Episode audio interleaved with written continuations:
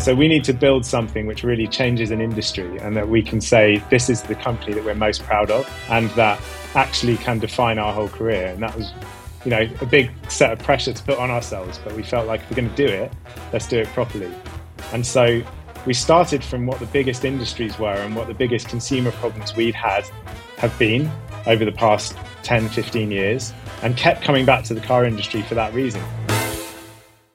Welcome to Secret Leaders from Kindling Media. I'm your host, Dan Murray Serter, and we're here to help entrepreneurs succeed wherever you are in the life cycle.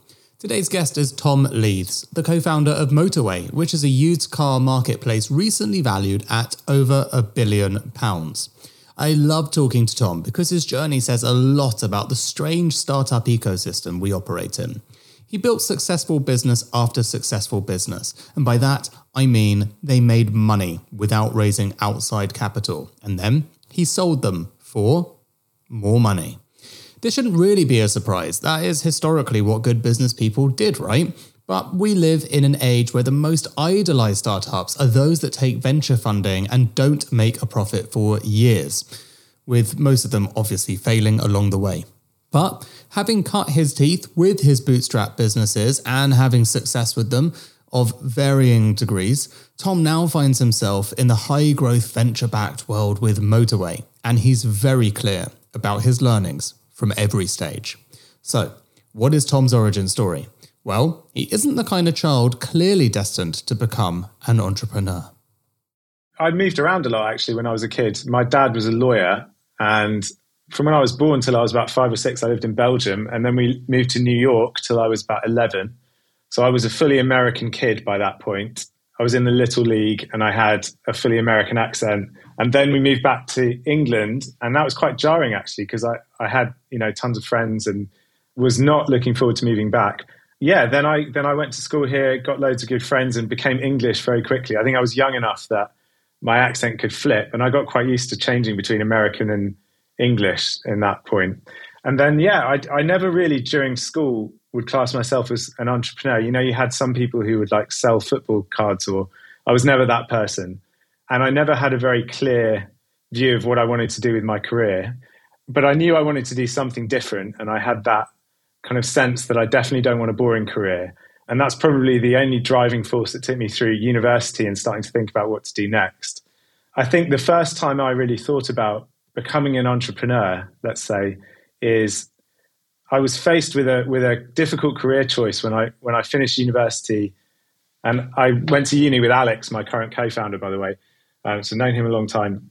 After doing a bunch of temping in London, and I was looking for that first kind of career move, and I ended up getting a job offer from an investment bank. Went through this graduate recruitment two day thing, and got offered a job at this investment bank, which looked really exciting. I mean, it was a really high salary for a grad, but it just didn't feel right all along. And while I was at university, I, I studied geography and I got really quite obsessed about climate change and that whole movement.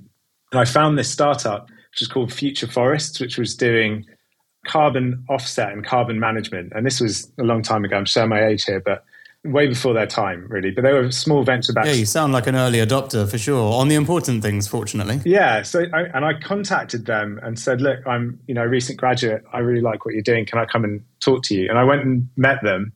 And I remember walking into the office, and I just had the offer from the investment bank, and then I walked into this office, which was somewhere in Holborn, and there was ten people in a room, and it was just a hive of activity. It was a mess, stuff everywhere the CEO was kind of walking about, like drawing loads of stuff on a whiteboard. There was a team of people hunched around a laptop. radio was blaring. And as soon as I walked in, I was like, this is what I want. This is not the investment bank, it's this. And they offered me a job, but it was less than half the salary. And I did have to have a think about that, but it did not for long. That was the first and only job I ever had, but I was there for a couple of years.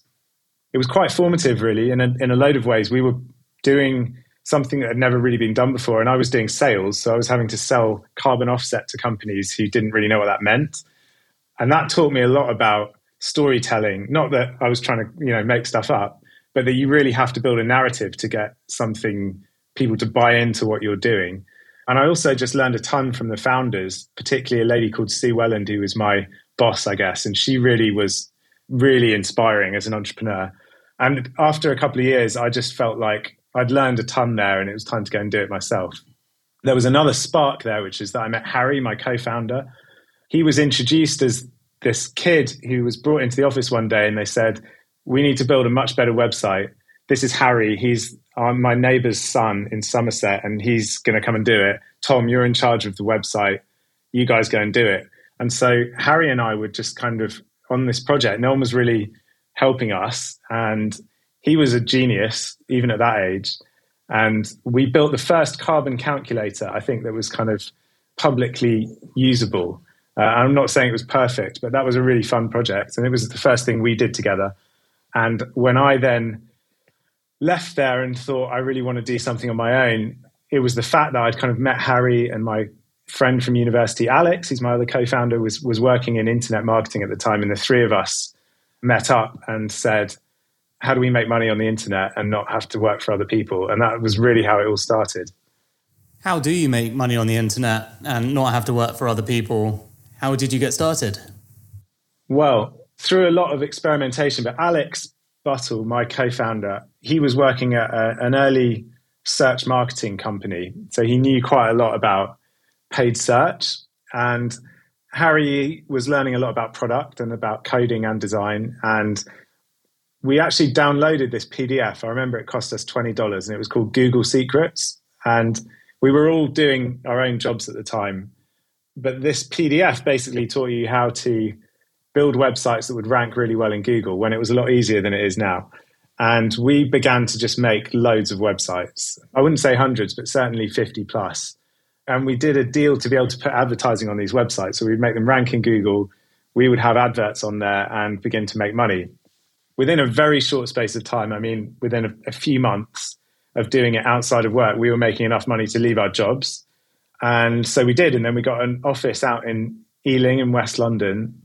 It was like a, just a massive experimentation phase. And I think that was one of the most exciting things for all of us because we were, without having to get any investment from anyone, we had no network. We didn't know anyone.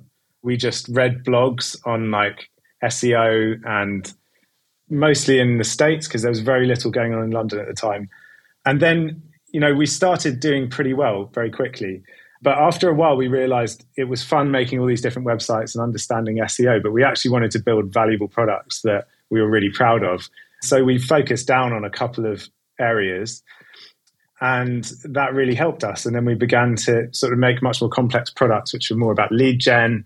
We built a suite of personal finance websites, which started doing really, really well. And we then partnered with a guy called Shakil Khan. He's a well known angel investor. At the time, he wasn't. He was a bit like us, hustling, but he lent us his credit card. And I actually remember this story. Shaq likes telling this as well. I don't know how he found us, but he's always been good at finding people. And I met him in a pub in Soho, and he said, I hear you guys are doing some really exciting stuff. I'm going to China for a couple of years. Here's my credit card. It's got an unlimited balance. You can spend whatever you want on it as long as it's profitable, and we'll just share whatever you make 50 50. And this was after about half an hour of a conversation that we had. And it was genuinely like he handed me this, this black credit card. It didn't even have any writing on it. So I wasn't, I wasn't even sure if it was a real credit card. But anyway, we um, I kind of came back and talked to Harry and Alex. I was like, you know, we were talking about if we could put more money into this, we can make more money. Well, why don't we? Let's look into this. So we built something out with Shaq, and then we sold it to AOL within about six months.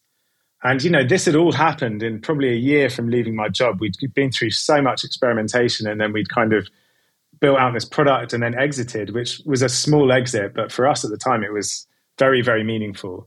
We were kids basically, what was amazing about that, and I'm sure we massively undersold it and you know all of those things, but it was amazing because it suddenly meant we could go right. Well, look, we've learned a lot very quickly. We've now got some seed capital. Let's work out what we're going to build next. And this kicked off, I guess, a a very fertile period for us of really understanding product and working out how you build MVPs, test and learn, and yeah, we had a very successful few years after that. We built a, an office space website, which was like a lead gen site for office space, kind of like a Rightmove for serviced offices. And we built that and sold that about a year later. And that gave us the capital for the next thing, which was a, broadband website. And with each kind of iteration of what we were building, we were beginning to hire developers learn how to build more complex products. And we were getting better and better at understanding how you make a difficult consumer job easier through really well designed products and really focusing on adding value.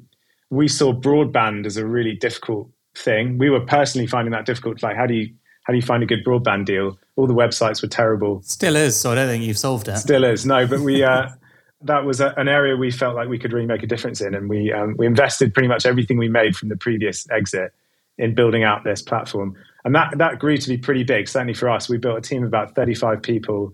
It was the UK's biggest broadband website by a long way, and we also got into building much more complex products. So we built um, a speed testing app, which was um, I think it was back in like iOS three or iOS four, which did really well. We had a couple of million downloads of that and we built like this really cool tool which would take speed test results and plot them on a map so that you could look at your street and see which broadband providers were providing the fastest speed on your street. That was really exciting. And we had no investment. So, in all of these companies, in fact, we never met a VC. The only thing we knew how to do was to spend a certain amount of money and make more money out of, out of the back end of that and reinvest the surplus. And that's basically what we did. So it was a very good. So sorry, just to be clear, you're talking about business. Business. What used to be what used to be known as business. yeah. Right. So as in like literally the kind of things that most of our parents are like, yeah, no shit. What is all this fucking stupid venture capital money and your loss making, etc. Because it's funny, I hear you talk about this stuff and before I went on my own journey of raising money, etc., with Joel, actually, um, who you know, similar thing to you. I've had the same co-founder for 10 years. You know, we built two businesses which were money in and, and, and money out. And uh, it was all very novel to us, this idea of uh, the loss making, um, take money from strangers kind of concept. But yeah, amazing. You're referring to actually being a highly competent and intelligent businessman, which, you know, we don't, we don't hear a lot of those stories. No, and, and we I don't think we really overthought it at the time because we didn't realize there was any other way of doing it. We would read TechCrunch and hear about all the startups over in the States, but we didn't really have any sense that any of that was happening in London and that you could go out and get seed funding or any of those things. So we had no ambition either to have investors. We really loved the fact that we made all the decisions of what we wanted to do. We made the mistakes, we could fix them. We never had to report to anyone. And that level of freedom, along with that responsibility that comes with that, especially when you have a team, was I think what got us to be quite good at instinctively knowing what what you focus on. Mm. I'm going to just um, interject quickly because you mentioned Shaq and not really knowing about this world and everything else, and it's interesting because I've only met him twice. And once was at lunch where, um, I, you know, this is the biggest humble brag ever, but it was like a private lunch in Shoreditch with Kevin Systrom, founder of Instagram, because I was running Grabble and because we were like big and uh, you know he wanted to meet the top founders and so it was like ten people at lunch in Shoreditch and Shaq was there, and I was like, who the who is this guy? Yeah. And like Kevin was like, oh, Mark sends his love and he misses you and all this kind of stuff. And I'm like, Mark, I mean, wow, all right, who is this guy? Serious. So Shaq, for those that don't know, is is really basically Daniel Ek, co-founder at Spotify. Not really Mark does that, but he's basically his business partner. He funded Spotify in the early days, and you know there is basically no one I think that Daniel Ek respects and appreciates more than Shaq. And you know he's been at the heart of a lot of the London, especially, but European startup scene in quite a considerable way, right? I mean, quite an eye the guy has for talent. Definitely. I mean, that's his. Uh, I think he's got a better eye for that than than almost anyone I've I've met. You know, we had that early journey together with Shaq, and we stayed very close friends after that. But he, you know, he went off on his own journey after that. You know, he went on the Spotify journey, and you know all the things that he's done since. But we kind of went in our own direction, almost opposite direction, which is like not about the kind of big stuff that people hear about, but more just closing the doors, building a team, learning how to build products. And that's really what excited us. We didn't really have a huge amount of ambition to be famous entrepreneurs. We were just really passionate about building products and making them work and that whole process.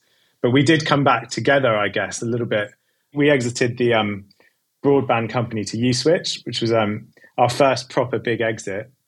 But that's when you know we started to talk to Shaq more and understand all the stuff he'd been doing. He'd been in the states for quite a while, and he's also now an investor in in Motorway. So he's uh, he's been a big part of our career, I guess, in in that in that sense.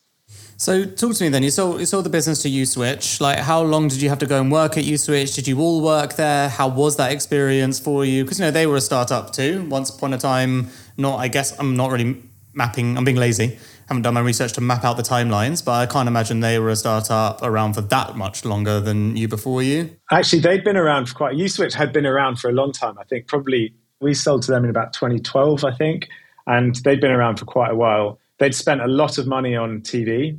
First learning that we had was we had this broadband website which was doing really well. We were, you know, it was profitable, it was growing, but it had begun to sort of flatline. We were building that broadly through performance marketing, through search marketing and all those types of things.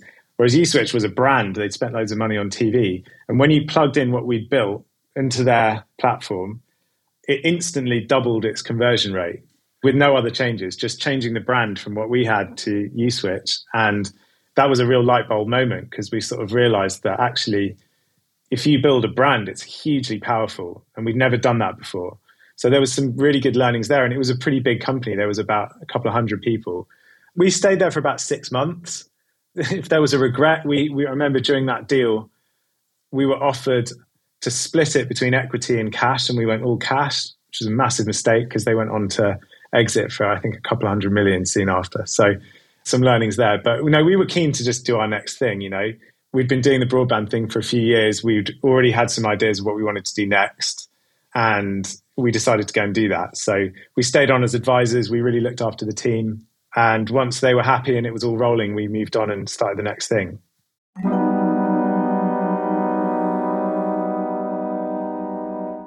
If you're trying to grow your startup and you're dealing with companies outside of the UK, you're probably going to need ISO 27001 at some point.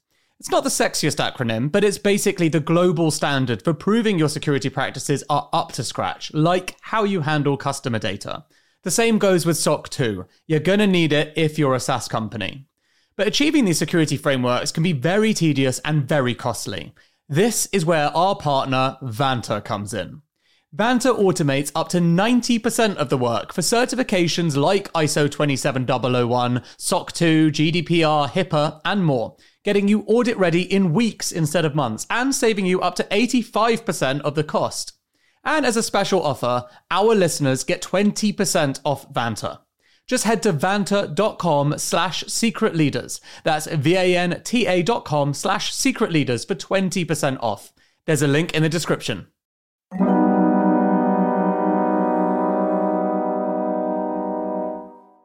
Look, you know I'm fascinated by AI, but until the machines take over, there's only one thing that's going to determine your company's fortunes people. This isn't some kind of hollow point to make me look good. If you speak privately to any successful entrepreneur, they'll confirm it's true. So, if you're a leader of a growing business, then you should check out Personio. It brings together all the important HR things like hiring, onboarding, payroll data, performance reviews, and so on. You don't want loads of employees sending you emails asking for time off. You want to be able to see things objectively, like it's taking you too long to hire. You want to do performance reviews well, having clear goals for people that are logged in a centralized system.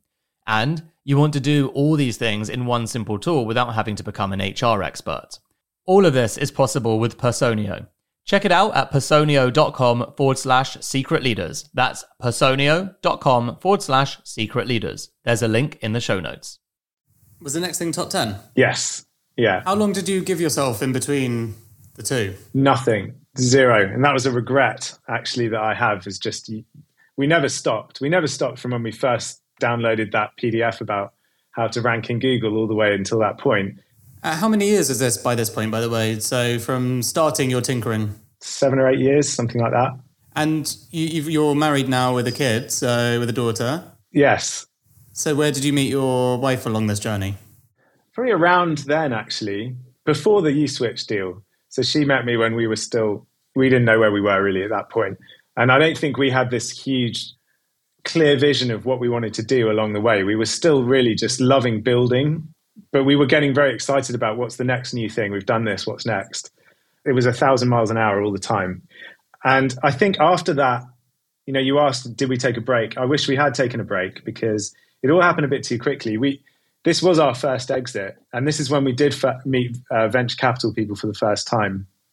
I mean, Top 10 went through a number of pivots. The first thing we did was this idea about making lists. We had this domain name, top10.com.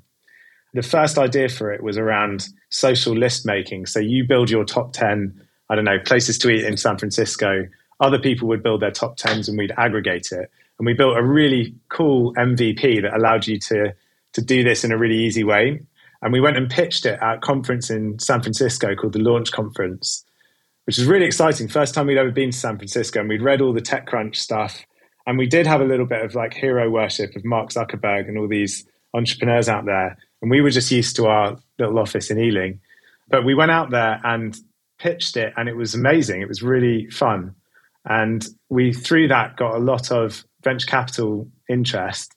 And then we came back to London and very quickly got offered a seed deal for, I think it was about three or four million dollars. So it was pre launch, broadly pre idea, but a lot of it was based on the fact that we were, I guess, a founding team with a track record and an interesting idea, and that we were and that was that was looking back i think the wrong move to do that because what that meant was we then had this venture capital funding without making revenue and we didn't have a business model at that point. point and so we pivoted through a number of different ideas over a period of about a year until we landed on top 10 focusing on travel and specifically hotels we built out as you know because i know you guys were doing grabble at the same time but we saw this big opportunity in owning mobile for travel and particularly in hotels because at the time, the big hotel platforms were not really focusing on mobile. The user experiences were poor and no one had really got how to make mobile work. And we focused really specifically on that problem and building out hotel search, but built for mobile generation and did really well. You know, that first version of the app that we got out there, it got an app of the year award. It got pushed out really supportively by Apple. And then we had a lot of users and we started growing at a very fast pace. And then we did a Series B. So we'd been through this kind of experimentation phase. We pivoted a couple of times. We did hit the right product and then it began to scale. Then we raised this Series B. And around this time, it started getting harder because we sort of topped out on this early adopter user base and we were beginning to fight with Booking.com and TripAdvisor and all these huge brands on the web and meanwhile, they were getting into mobile and had much bigger teams and more budgets than we did. And we were finding it just incredibly hard to compete with them. This sort of led to a pretty difficult period, I would say, where probably our hardest period we'd had since then. We'd never had this situation before where we had a brilliant product, good budgets, an amazing team, but almost all the things we were trying just weren't working because we weren't compete we just weren't able to compete with these huge brands. And it was a tough period actually because it was the first time I had a lot of lying awake at night going, I'm just not quite sure what moves we make to win this because I was just beginning to realize that our product probably wasn't differentiated enough. We may had, have had great UX and a really powerful set of technology tools, but you need more than that to compete against booking.com. You need to be Airbnb. You need a model that's 10 times better or 10 times different. And we didn't have that. And that was quite tough to swallow, actually, particularly after we'd had these successes in the run up to that it was an interesting phase because we we eventually what, what, happened was we tried to find a buyer for the company. We got pretty close to an acquisition with two big big internet companies. Both of them pulled out at the last minute. Are you able to say who either of them are? I can't. I don't think actually, but they were big. You know, the kinds of companies that are that they rhyme with Mucking.com and no, it wasn't. They weren't travel. Actually, I can say that they weren't okay. travel. But they both fell through anyway. And why did they fall through? Like, was it like you know? Have you done a post mortem on this? Is it like obvious stuff, like oh well, you know, it just happens, or was someone in the team like strategically not aligned, like on their side? I mean, like was it were they like just fuckers, and that's just how it works? Was it your fault? Like, was it a mix? You must have like thought about this stuff. I have, but I mean, we've we've had a few of these, uh, you know, a few exits, if you like, along the way. I think it's a little bit similar to fundraising you can try and unpick it, but in the end, for a deal to happen, all the stars have to align, all of them. And if one star, whether it's strategic, people, timing, market, they all have to happen for a deal to go through. And that's why it's really impossible to sort of plan your business in the in the context of trying to reach an exit at a certain point or something. It just doesn't work like that. And in this case, I think they were exploring the travel space they were interested in it, but probably just not that interested in it to take a big risk and do a deal like this. So it just didn't work out. And I think we knew that anyway. The business wasn't working. It would have been a Hail Mary if that had happened. What I would say is, you know, that period, you hear horror stories about VC investors and what happens when things go wrong. We didn't have that experience at all. And we had we had some excellent investors. We had um, Accel and Balderton, and they came through that journey with us. You know, we were in the board meetings going, look, here's here's how we see the market. We were considering doing another big round of funding, just you know, throw money at the problem, but that didn't feel right to us or to them. So we tried to get an exit, and they worked really hard to help us through that process. And when it didn't happen, we didn't have quite enough money to fully look after the team, and that really was challenging because we felt like, okay, if we're going to lose money for investors, that's one thing we have a team of 30 people that rely on us and we have to find out how we do the right thing in this situation. So in the end, we as founders and the investors as well, we put some money back into the company. The investors matched that, even though we knew we're never going to get that back, in order to give every single person in the team three months' salary. And we worked this out over a, once these deals fell through, we had like a day where we're like, right, we're gonna we're gonna close this down, but we're gonna do it right and we're gonna look after the team. So we had a day of working the finances out of that. And then I wrote a script and I was up all night writing the script. And we went into the office and I gathered everyone together and I just read through this script. Normally, I'm quite good in team meetings. I can just sort of talk off the cuff, but I couldn't do this one. Um, and I just read it out. And no one was expecting it because if you're trying to get to an exit, you can't have the team leaving. And we were genuinely trying to get a great result for everyone. So we didn't really tell them the situation that we were in. And we had to reveal all of it at that point and tell them that we're closing down, you're all losing your jobs. And that was a very tough meeting. But I think they appreciated that we'd worked hard to make sure we could deliver that message, but also say, you know what, we've got everyone three months' salary. And we're also not going to stop working until we've got every single one of you a job where you want to work. And so that's what we did. So then we had probably about a month after that where we were basically focusing on landing the team wherever we could and then it came down to the point where me, Harry, and Alex were left in this office with all this equipment. And then we were like, right, let's sell all the equipment, sell the office chairs, all of that stuff. And I think you guys bought some enter, of it. Enter stage left. Me. exactly.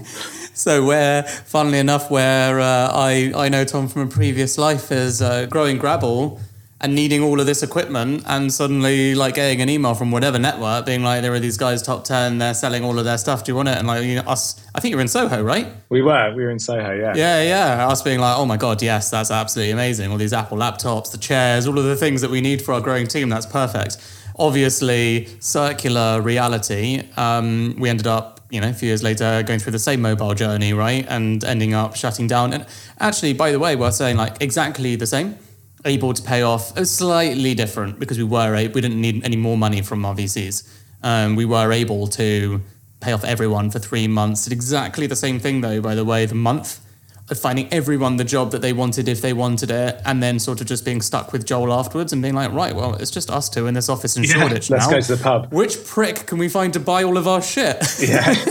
we were those guys to top 10. There has to be someone else out there that will buy all of our stuff now. But yeah, I mean, I completely understand the I think speaking only from personal experience on this, it, there's a sort of level of um, pride, I suppose, if I'm honest. Obviously, there's the niceness of wanting to be a good human being and do the right thing by your team, but there's also the pride, right? Which is like, I'm going to remember how I treated this situation in five years, even if no one else does. And I want to be able to look back and say that I actually looked after everyone the fairest way I could. Definitely. And I've reflected on that as pride. Yeah, I, I agree. Once you know it's going to go a certain way, it's up to you how you do that. And some people, I think, do just walk out and let it happen.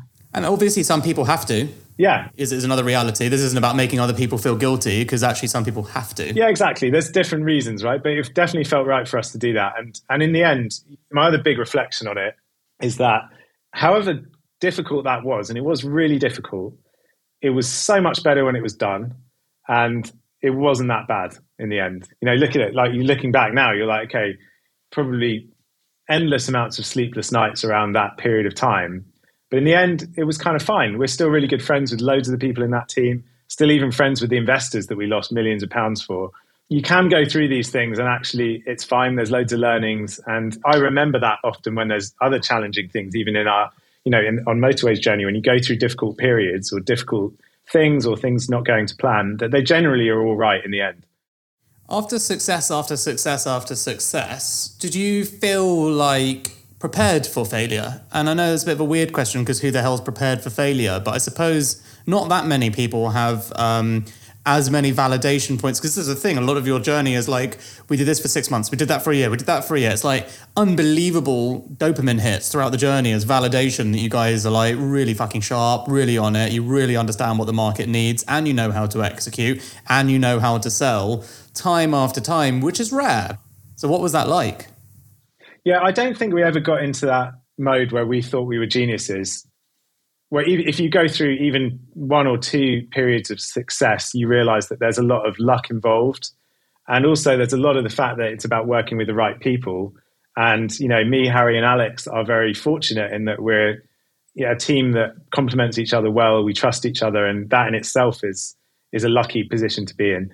So I don't think we were we were really feeling like we're geniuses. Everything we touch is going to turn to gold. And also a lot of stuff that we did along the way didn't work. We'd had ideas that we'd started that failed as well. So it wasn't a huge surprise. I think it was just much more the the time and level of investment and focus that you put into it into a full startup that then fails after four years. It feels tough, partly because you've just invested so much of your time in it. That's quite hard to, to, to swallow. And I think the other related point, I guess, is when it's venture capital backed, you fail more slowly, I think, than you probably should. And when we were trialing stuff on our own as MVPs with our own money, uh, you'd get early validation or the opposite. And if it was the opposite, you would probably stop and move on to the next thing. But once you've pitched multiple investors, got a business plan, got money in the bank, have board meetings, it's much, much harder to turn around that's why I think it's worth really getting. It's dangerous to raise money too fast, and it's worth really spending the time to validate your assumptions before you do, because it's hard to get off that train. We took a year out pretty much after that, and that was the first time we'd ever had a break, any of us, and we all did different things. Well, what did you do? I bought a house. Uh, my wife got pregnant. From you, right? F- from what? Well, you're like, you know, I bought a house, she got pregnant. Oh, right, yeah, yeah. Like, like to think you were both involved in we both of those moments. We were both, we were both involved in that. Let, let it be known to our listeners, Tom had a very puzzled look on his face. exactly. No, I, I loved not working. We were just not working. We were doing up the house. It was great, actually, a really fun time. You know, Harry went to Vietnam for a while. We all did different stuff. We didn't actually talk to each other for about six months. And then we all considered getting jobs. And I remember doing some interviews, and I think they had as well. And we all met up in the pub and thought, we're not going to do that, are we? We're definitely not going to get jobs. So it's about time we sat down and worked out what we are going to do next. And at that point, we'd had enough time to unwind to digest it all. And there were definitely some very clear learnings. So we then decided to, the first thing was we said, we're not going to raise any money, even if we could. Maybe we can't, right? We've had a failure, who knows? But in any case, we don't want to do that. Let's get an office and let's really forensically work out what we want to do next on our own terms. And we won't raise any money until we have a business that's working. That was the kind of agreement we made in the pub. And that's exactly what we did. So we, we got an office in Camden uh, and we spent, it was about, it wasn't six months, probably took us four to get to motorway. Which is a tiny, tiny amount of time, actually. Yeah, but I think we'd, we'd had a lot of thinking time uh, beforehand. So we didn't come in completely cold. And we, the one thing we started was we're not this isn't going to be something which is a two year journey this is going to be the big one we're going to focus the next 10 maybe 20 years of our lives on this. We know we don't want to do anything else. So we need to build something which really changes an industry and that we can say this is the company that we're most proud of and that actually can define our whole career. And that was you know a big set of pressure to put on ourselves but we felt like if we're going to do it let's do it properly. And so we started from what the biggest industries were and what the biggest consumer problems we'd had have been over the past 10, 15 years, and kept coming back to the car industry for that reason, because it's a hugely offline industry, certainly was at that time, 2017. Really offline, terrible consumer experience generally, no transparency, and has largely been undisrupted by the internet. And you look at that going, why is that the case? and what could we do to change that? Because if we could change that, then we will have built an era-defining company, and that's that's why it was such an attractive space for us. The challenge in it was trying to work out which part of it we're going to fix because there were lots of things you could go at. But we kept coming back to this concept of selling a car. We'd all had a really terrible experience every time we tried to do that. And we tried to work out why that was the case and then how we could fix it. And that really was the first four to six months of, of us being in an office. And then we went back to the old way we used to work, which was Harry built a website, Alex marketed it. I went and cold called lots of people to try and get some early commercial arrangements. And then we launched an MVP without hiring anyone and began to drive traffic to it, generating data, understanding what the conversion rates might look like. And that was where it started. And until we had that live working and we were beginning to grow, we didn't really consider raising money. But at that point, we knew we had something really exciting. And that's when we, we said, right, now's the time to go for it. And what did you test in your MVP? What were you looking for? We looked at online pharmacy quite a bit, but we couldn't get excited about that. We'd seen there was like PillPack, which was doing great in the States. But I don't think that's a good way of, you know, one way you can do this, and I've, i know some other entrepreneur, really good entrepreneurial teams that take this really forensic approach to going, what should we build next? And you can look at like things that are big in the States. You can look at other markets, what's doing well there that could be translated here. And we did a bit of that. And there were some interesting ideas that came out of the back of it. But it, did, it just felt like we were cloning something else if we went down that route. And we just couldn't get excited about it, however exciting the, the opportunity might have been you know when it's something you really care about because you can only build great products if you care about it. I really believe that. You know, it's not on a sheet of paper. A lot of it's just a lot more emotional than that. So, what was the vision for Motorway at the start, and was it the same as it is now? Like, how consistent has that journey been? And like, obviously, with products, the MVP is not often the same as the reality of what comes out in the wash. So, what was the story for you guys? It actually has been quite consistent. We narrowed down on this consumer problem of selling a car and saying if we could if we could find a way to make that happen online, get people more money and make it a great experience, then we will win and build an enormous enormously successful company. But actually getting there took a, lot of trial and error, obviously. And I think the biggest early learning was that in order to solve this, it's a two-sided marketplace. And so we realized quite early on that the product that we have now, which is you're a, someone selling a car, you profile your car, and then we have car dealers around the country which bid for that car and the highest bidder wins the car. And by doing this all online, we're removing the traditional middlemen, delivering more value to both sides, and it really works. But we had to understand the car dealer problem in order to make that happen. This was the first time we'd ever contemplated building a, a true two sided marketplace. And the challenges of growing one of those is really tough because with any marketplace, it only works if you've got liquidity on both sides. If you have, in our case, enough dealers to buy the cars, you need that in order to get a good result for, for sellers. So the challenge was finding an MVP that would validate this and, and let us begin to grow.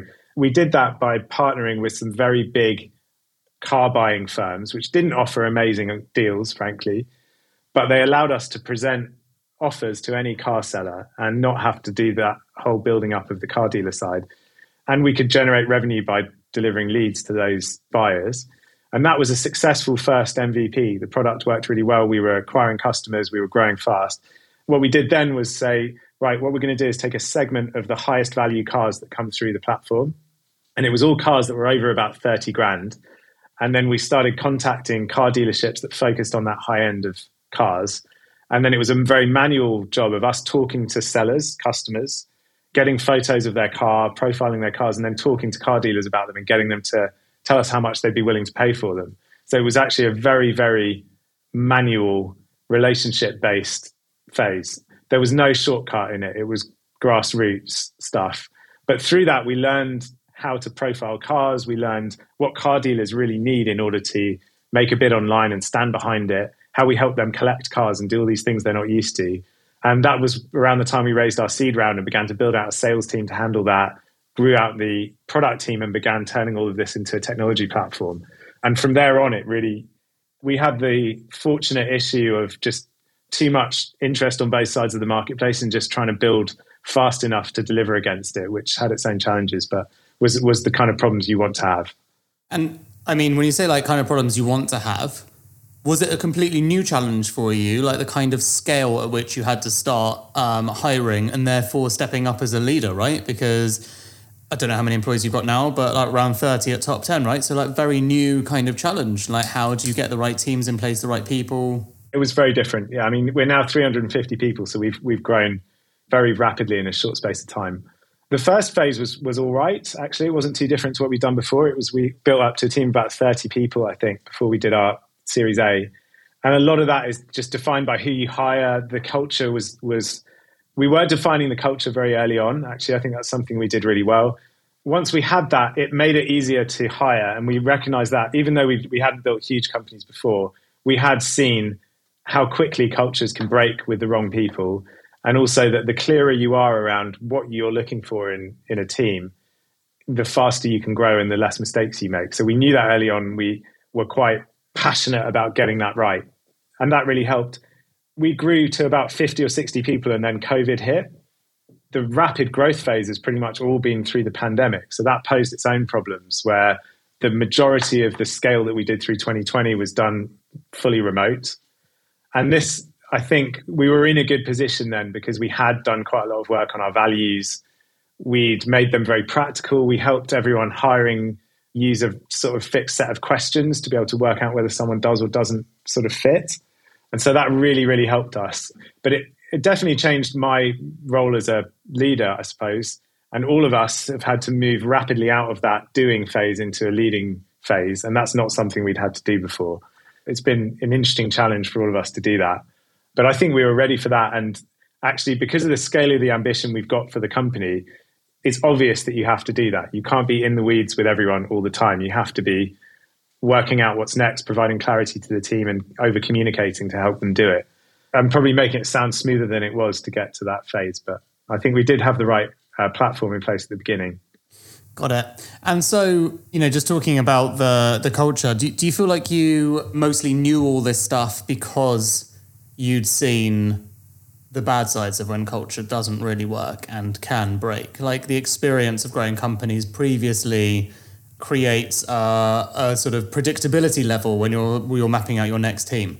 And I guess I'm asking this again selfishly. Like, first thing we did at Heights was culture. Why? Because when we were shutting down Grabble and when uh, all of that stuff was going to the wall, we realized that actually our culture was 75% just words, not really lived values at all. Yeah. I mean, there's definitely a, a thing around making it really tangible and real and not just words because it is everyone reads about it, right? It's not like a new thing that you want to have a great culture and you need to have strong values, but actually living that is a very different thing. And we had been through similar where we'd had strong culture and not such strong culture and realized the difference when you get it right. The biggest learning that we had from our previous companies was around attacking hard conversations very early on. And we did that very well in motorway at the beginning. We hired, obviously, we made hiring mistakes, but we learned to deal with those really quickly when they happen, particularly in really critical parts of the business, like product, for example, or someone leading a sales team. If that isn't right, it's not going to work. It just isn't going to work. And so we haven't sort of labored over those issues. We've dealt with them quickly and we've built that into our culture that the team handles that. And that's one of the things I would say that has helped us grow fast and keep it strong. And the challenge now is to keep that culture as we go beyond where we are now. It becomes a little bit more challenging to obviously to meet every single person that you hire and to make sure that they're right. So really about enabling the team to have the right framework. So what have been your hardest challenges at Motorway? Because like, you know, you've achieved unicorn status after not very long. So firstly, congratulations on the basis of I know I'm sure you'll say well, that's hardly like a milestone, really. And in reality, you know, like we're far too deep and interesting human beings to care about something like that. However, you did want to go big. You have had lots of varied, um, you know, step changes of, of success in your career. And this is the definition of big, right? This is like, this is the big boys club. Like once you're a unicorn, you're in a very, very, very small subset of companies, especially in the UK, but let alone in the world it is a milestone. Of course, it's a valuation based milestone, so I'm sure it comes with its own caveats. So I guess I'd like to understand how you and the and your co-founders reflected on that. Like, is it palpably exciting for you, or is it sort of hard to psychologically connect with it? Yeah, it's a bit of both. I, I think it has been meaningful actually because it's we knew we were building something really special, and last year was just such a rapid growth phase. And it was tough. We had some really tough times where, for example, we've got demand outstripping our ability to handle it. Customer experience got hit a number of times, which was very difficult. We had to work out ways to fix that. And you know, you have all these scaling challenges along the way, and it's a thousand miles an hour. So reaching that point where we had a little bit more, I guess, outside recognition for going, actually, look, this company is doing really well. It's very big. It's a unicorn, if you want to call it that. That was definitely a period where we went, actually, let's just pause and go, this is a big moment for us. We had a big, our first big team event, which was just in November. We had the entire team down in Brighton for this really fun party. And we've not really been able to celebrate along the last couple of years. So that was a really big moment. And we tried to really make it clear to the team that they have built something that's really meaningful now and that we should celebrate it. But at the same time, I'm sure anyone who's just become a unicorn, when you, from the outside it looks like you've made it, from the inside you know that you're still at the beginning. And that's, to be honest, you wouldn't be a unicorn unless you had a long way to go because no one's going to invest in something that's hit its end, right? And we're very much at the beginning. We're, we're in an industry that's like a hundred billion pound a year industry, and we're doing about one or two percent of that right now. So it feels like we've done a lot in in you know in this journey, but actually there's a hell of a lot more to go. So we better make sure we're personally prepared for that and that the team are prepared for that. That we haven't made it. It's not like it's suddenly done. It's the opposite of that. It's very much at the start. Um, what are your big challenges then?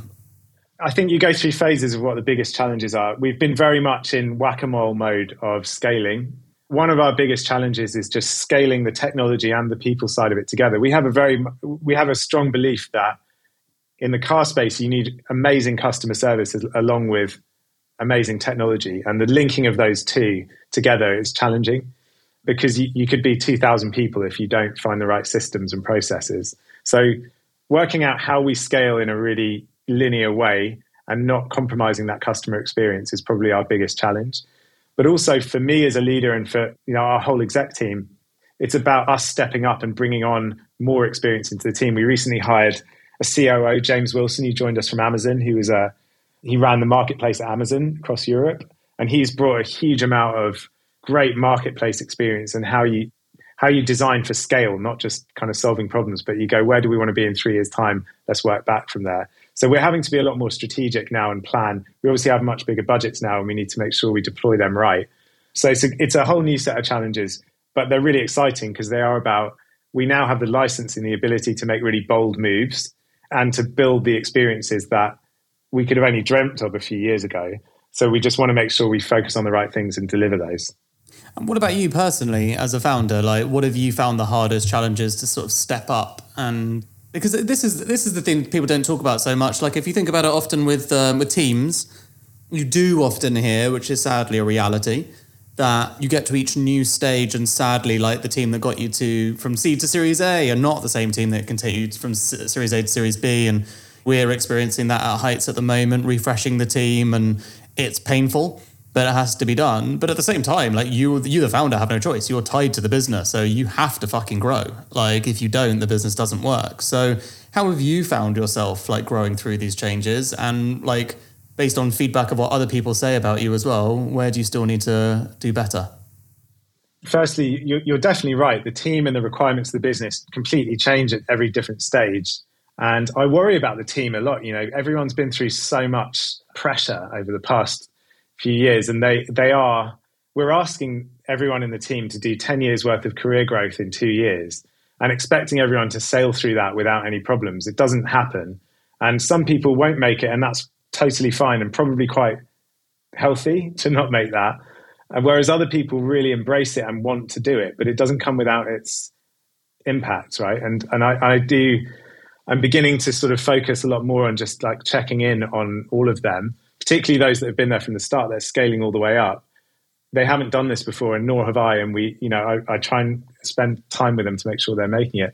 And me personally, the challenge is, is what it's always been for me, which is most of my career has been spent with a small group of people in a room, and I love getting into the detail, and I really care about the details.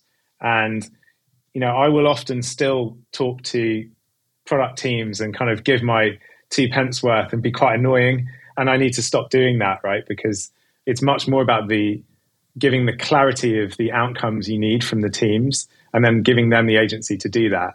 And so it's very much a shift in from doing to leading. And that's obvious, but it's quite hard to do when you've spent all of your life as a kind of someone who loves building things. And so I'm trying to take that approach to the management of the business, which I'm sure I still have a long way to go in.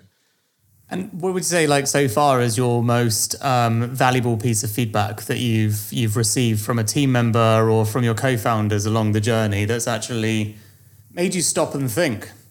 What's been actually really we we haven't talked much about the sort of investors and the, the value that they bring, but I think as we've gone along this journey, I've had a lot of really good mentoring actually from the the kind of investors. Hugo Berge, who was our kind of led our seed round and our A round and more recently Danny Rimer, who's in um, Index, he, he's led the last two rounds, have given me, I think, a lot of context around just thinking really, really boldly and forcing yourself out of this, like where you are now and the kind of incremental changes you need to make to improve the business.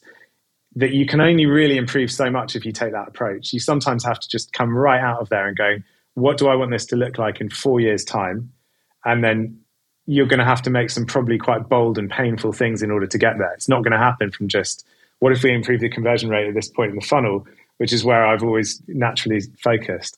So the feedback that I've had from them around just raising the sights to the horizon a lot more has actually been really helpful in the last year or two as we've had to go from whatever we were 70 people to 300 people and i think that's actually changed the way that i think about things and i need to get more comfortable with just staying there and obviously, like, you know, the idea of, of taking money from index and raising, a, you know, over a billion dollar valuation and billion pound valuation, all of this stuff, forcing yourself into that mindset, thinking bigger, being bigger, etc. Of course, there is like an exceptionally large graveyard of companies that have been encouraged by companies, VCs like Index, to think bigger and be bigger and for whatever reason they haven't been able to take that step change and it's sometimes it's the founder sometimes it's the team sometimes it's the market you know, there's so many variables. Like you said, the stars all need to align, which is a harrowing thought when you're thinking in these kind of terms of, of going really big.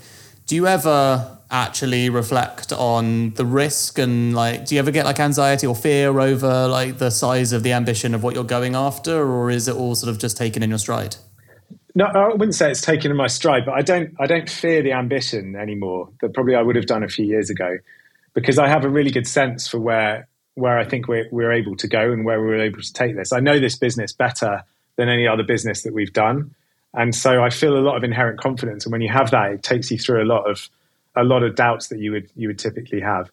But I think the other thing is that because we come from this background, as as I know you do as well, of building businesses that are based on making money, you just don't ever lose that. However much money you might have in the bank account, that's not a license to break the business model and just spend money wildly. And if you do that, you're not going to come out of it again. You're going to be reliant on raising money in order for the business to survive. When you've been through making bootstrap businesses that are making money and VC backed businesses that have failed, which I have, those two things together come and say, look, we've got great unit economics, we've got a good bank balance, let's make some bets. But ultimately, we need to protect this being a path to a profitable business. If we don't do that, it's not going to work that's actually a comfortable place to come back to when you start thinking really boldly is that it's not to stop you feeling thinking boldly but don't be ridiculous about it.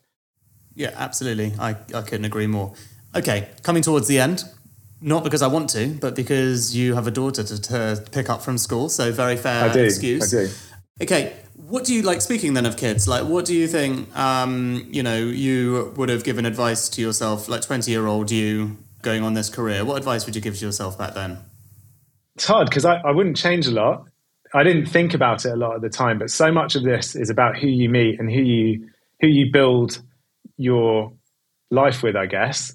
And the co-founders that you work with, the people that you decide to build, go on these journeys with, that choice of who it is, is is more important than I think anyone realizes when they're when they're just starting out.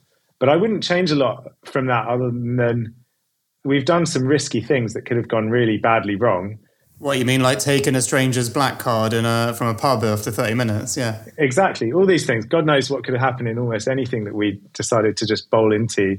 But that naivety, I wouldn't lose. And I think it's easy to lose it. But no, I think you want to embrace that. And that's the whole reason for why you know, being an entrepreneur is so exciting is that you've just got to go after it sometimes. And, uh, and it might go wrong. And who cares if it does? At least you tried. Um, when it comes to picking co founders, what is the most important thing to you? You need to be able to have fun with them and enjoy working with them. I think you know the, obvious answer might be well, you want to get people with complementary skills that fills a gap and all of those things, and that's true. But I think that's secondary actually to people that you could go into battle with. You can have passionate debate with, and then go to the pub and have fun. Those are the relationships that lead to amazing things, not not the ones where it's like you've got someone who's great at this, someone who's great at this. Like those super groups never really work. It tends to be about the personalities and uh, how well you can support each other. You basically need to make really good friends and work with them. Yeah, I completely agree. I often say the the key thing for me is trust, and trust usually comes from friendships, to be honest, and is just built over time. Right, last question. What is the best piece of advice you could give to listeners looking to start off on their own entrepreneurial journey, like in your footsteps? Try and prove your idea before you go out and raise lots of money. And the money raising thing isn't the ambition. And you probably need less than you think to really make an impact.